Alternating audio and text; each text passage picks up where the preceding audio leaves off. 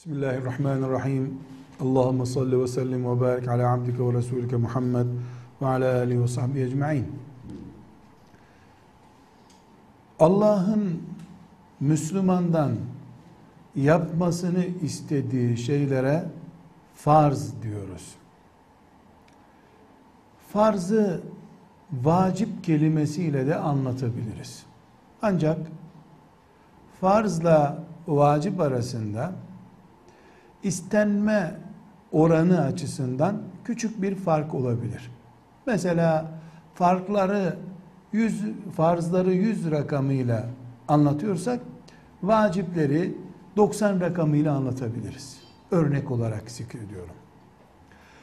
Müminin yapmak zorunda olduğu şeylere farz diyoruz, vacip diyoruz.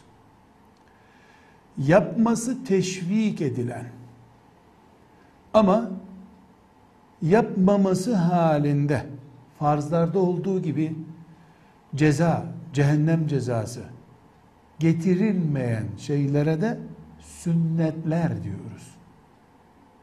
Sünnetler Müslümanın yapmak mecburiyetinde olmadığı ama Resulullah sallallahu aleyhi ve sellem Efendimiz'e ümmet olmanın şerefini hissetmek ve Resulullah sallallahu aleyhi ve selleme ittiba etmek için yapması halinde yoğun sevap kazanacağı işlere sünnet denir.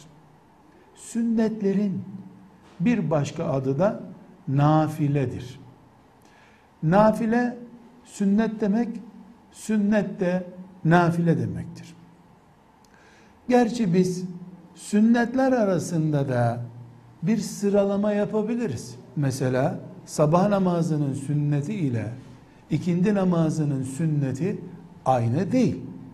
Sağ elle yemek yemek sünneti başka, ezan okumak sünneti başka. Bunların hepsi sünnettir. Resulullah sallallahu aleyhi ve selleme uymaktır. Onun ümmetinden olmayı belgelemektir.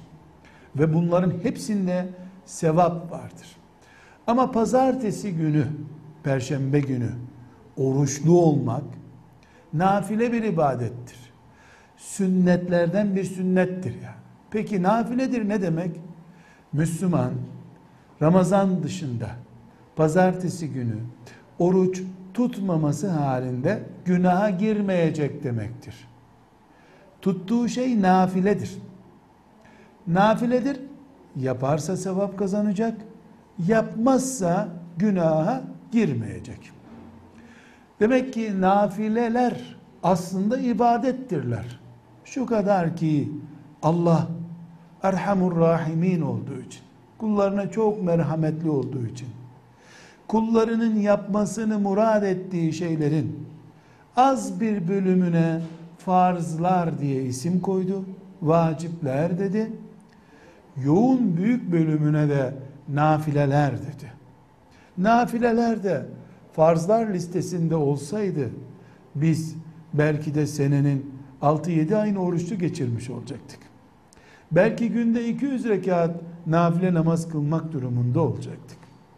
Belki de şimdi cuma namazından çıkarken verdiğimiz 5-10 kuruş sadakanın yüzlerce katını maaşlarımızın, gelirlerimizin bir bölümünü Allah yolunda infak etmek, zekat gibi vermek durumunda olacaktık. Ama zekatın dışındaki bütün sadakalar nafiledir. Ramazan-ı Şerif'in dışındaki oruçlar nafiledir. Farz namazların dışındakiler namazlar nafiledir. Bunların sevabı büyüktür, küçüktür demiyoruz. Yeri gelir nafile ibadet. Farz kadar değer de kazanabilir.